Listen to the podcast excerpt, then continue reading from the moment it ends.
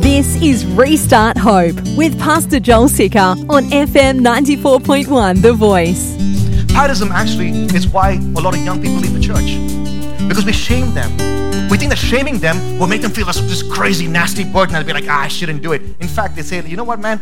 I feel more acceptance with my friends. I'm just going to go hang out over there. But as we're going to see, I would rather people fail in the church than outside in the world because over here we can restore them. Okay? So we'll get to that in just a second. But um, pietism, there are two things that happen when you when you live that kind of life of just like beating yourself down. One, you're relying on your own flesh, and when you fail, there's nothing for you to pick yourself up with because you're pulling yourself up, and then you're your own savior. When you fail, you're like, man, I can't handle myself anymore. And maybe you're sitting here as a believer, you confess Jesus as your Lord and Savior. I'm speaking too fast, and I know that. I'll slow down.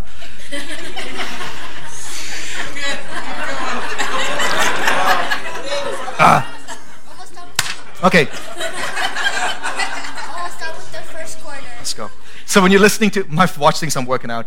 Uh, so when you're listening to all of this in the podcast, you don't have to double speed it, okay? Like, yeah, just slow, like five percent. Ah, what's happening to me?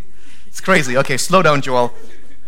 The problem is when you're when you're when you're beating your flesh up to gain holiness, you are trusting yourself. And when you fail, you're not really the grace of God is an enemy to you.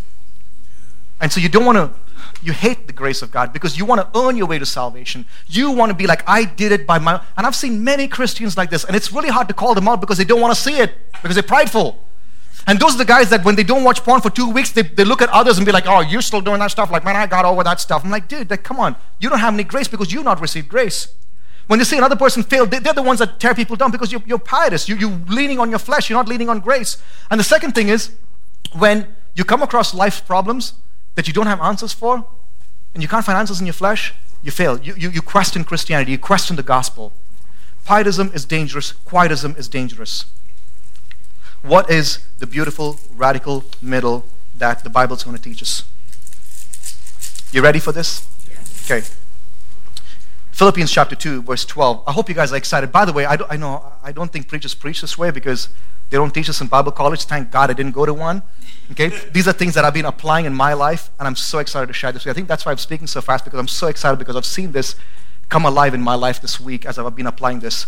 Um, so, Philippians chapter 2, verse 12, it says, Therefore, my beloved, as you always obeyed, so now, not only in my presence, but much more in my absence, work out your salvation with fear and trembling. Okay, if you've been tracking with me, Let's look at that real quick. Work out your salvation with fear and trembling. It sounds like pietism to me.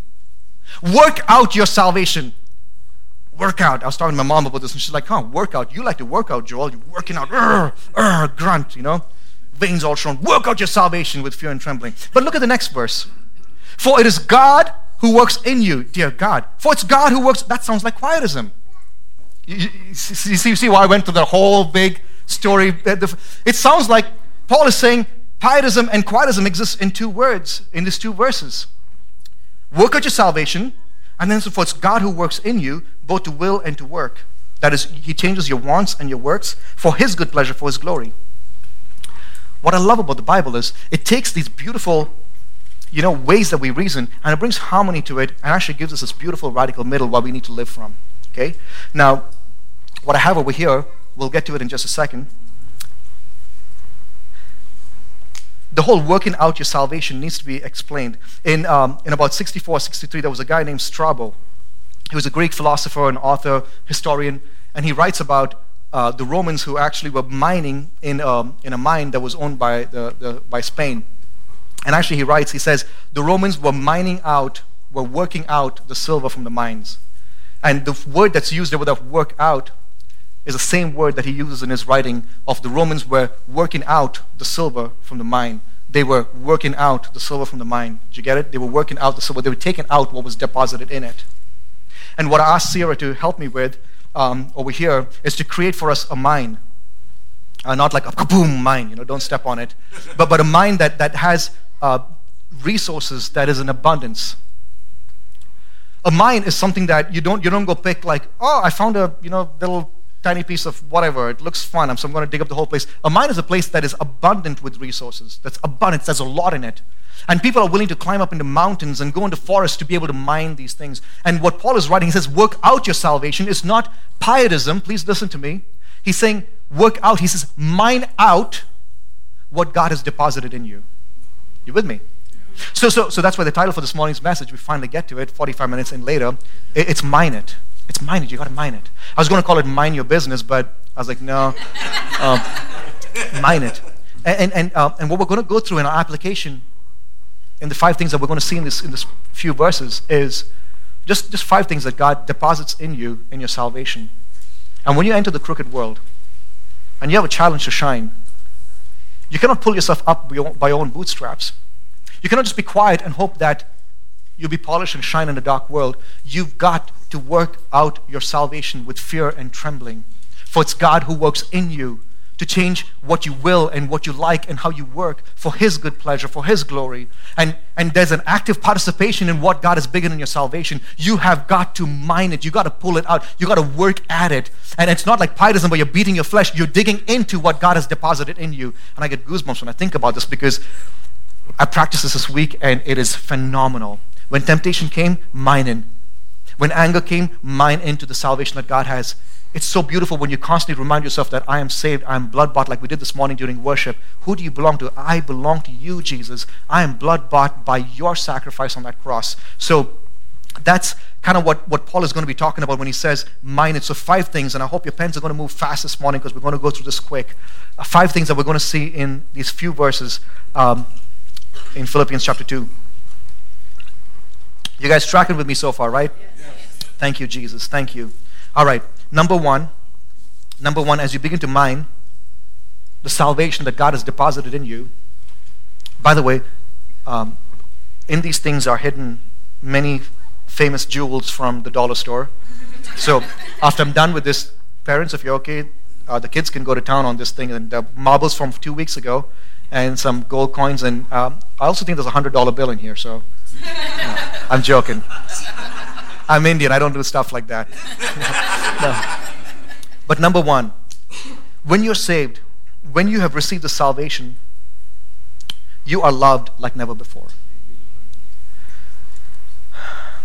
You see, your life before you came to Jesus, we're going to see it was darkness, it was hate, it was unforgiveness, it was bitterness, there was low self esteem, there was a low self image. But when you came to know Jesus, you are loved. And you're loved like never before. You see, Jesus loves everybody. He loves the world. Yes, He does love the world. But when you say yes to Him, you become His child. We saw earlier, He gives you the mind of Christ. He adopts you as a son, and nothing can snatch you out of His hand. And I want you to know that if you've given your life to Jesus, you are loved like you've never been loved before. You are loved with an eternal love. You are loved in such a way that He looks forward to spend eternity with you in His presence over there rejoicing in everything that he has. And this is where I get, I'm getting this from. Paul says in Philippians chapter 2, verse 12, he says, Therefore, my beloved, therefore, my beloved. See, these are things, these are words that we, where we go over so quickly. Therefore, my beloved. This is important for us to point out that when you're saved, you are loved because, as we're going to go and see, you are going to fail. You will fail. You say yes to Jesus, and then you go back home and you're going to tank it. And you need to know that you're loved. You need to know that you're loved. I was going through First Corinthians, uh, the book of Corinthians, first and second, and I'm my gosh, Paul really told his church how much he loves them in many different ways. Few verses, First Corinthians 4:17. That's why I sent to you Timothy, my beloved and faithful child in the Lord. Paul really loved Timothy, didn't he? 1 Corinthians 15 58. Therefore, my beloved brothers, be steadfast, immovable, always abounding in the work of the Lord, knowing that in the Lord your labor is not in vain. He loved the Corinthians. Chapter 10, verse 14. Therefore, my beloved, flee from idolatry. 2 Corinthians 7 1. Since we have this great promise, beloved, let us cleanse ourselves. The word beloved over here is a person who's dearly loved and cherished. Dearly loved and cherished. And sometimes even looked at on with favor and, and, and favorism and partiality. Beloved. You know, as a pastor, I might not be able to verbalize my love for you. In fact, when I walk into our staff meetings or leader meetings, I typically greet people with, hey, what's up, losers? You know, doesn't sound loving at all, right? It's crazy. But um, I might not be able to verbalize it well. And in the church, we need to grow in loving each other. And maybe, no, not be like, oh, you're so great and you're so awesome. Ah, yeah, weird. Okay. But, but in our own way, to be able to actually lift each other up and love one another. Because when you're saved, you are loved. And it's really sad because There are many people who said yes to Jesus, but have not experienced the love of Jesus in the fellowship of believers who, have said yes to Jesus. It's kind of like it's hard for us to understand that Jesus loves me because why do other people who follow him hate me so much? You get what I'm saying? That's why I said a couple of months ago what we do as a church, we love unconditionally. We love people. Sitting right next to you might be a person who voted differently from you, and we got to love them. I've been praying that God will bring people in this church that will have a lifestyle different from you, and you ought to love them. Why? Because Romans chapter 5, verse 8 says, But God showed his love for us that while we were still sinners, Christ died for us. While we were still sinners, Christ died for you. While you were still his enemy, he died for you. And now he says, Hey, listen, I love you. And isn't it crazy like the prodigal son? The father's still waiting at the window, waiting for those prodigal children to come back. And we, when we've said yes to the salvation, God's deposited his love in you.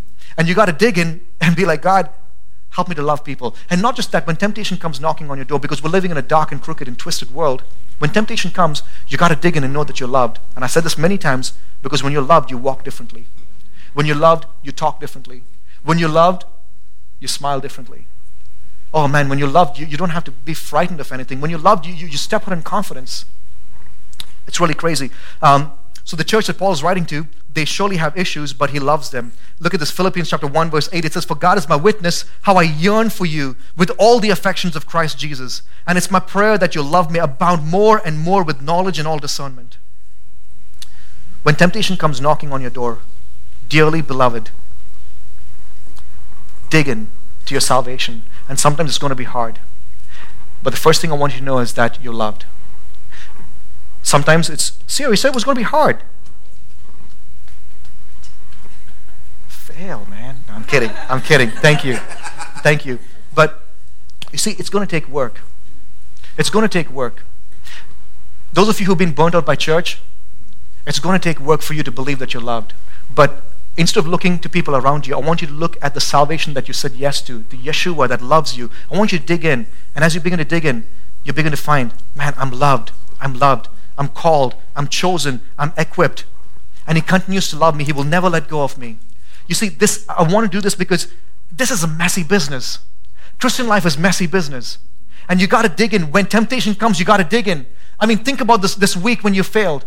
Did you actually dig into your salvation? Did you actually dig in and say, like, man, what are the truths that I've said yes to? I want to find the truths of what God has deposited in me. And dearly beloved, hopefully this week when temptation comes knocking on the door, you'll hear these words, dearly beloved. Dearly beloved, you are loved of God. You don't have to say yes to the world. You don't have to say yes to the twisted, crooked, dark world. Say yes to the salvation that you have professed to. Uh, moving on, the second thing, when you're saved, when you're saved, you have a very special power, and it's a power to repent. Do you remember the time when you could just go on sinning and nothing really phased you? When you were like, hey, you know, you actually boasted about it, right? You're like, got so hammered last night, bro, having this serious hangover. And then you came, you gave your life to Jesus, and you're like, why do I feel this crazy like, conviction on my shoulder? It's really hard. It's because you have this special superpower to be able to repent. Now, I know that's not a very popular word in churches these days, like repent. Like, what are you talking about? Oh my gosh, you're going to send people home, you know, and not want to come back to church. But repent is actually a gift from God to be able to repent, to be able to, to have that beautiful, soft, pliable conviction. It's a good thing. Parents, you know it when children get so hard hearted, you're like, man, where did I go wrong with this? And then when your child repents, you're like, wow, there's peace once again at home. To be able to repent is a special, beautiful thing, and this is where um, I get it from.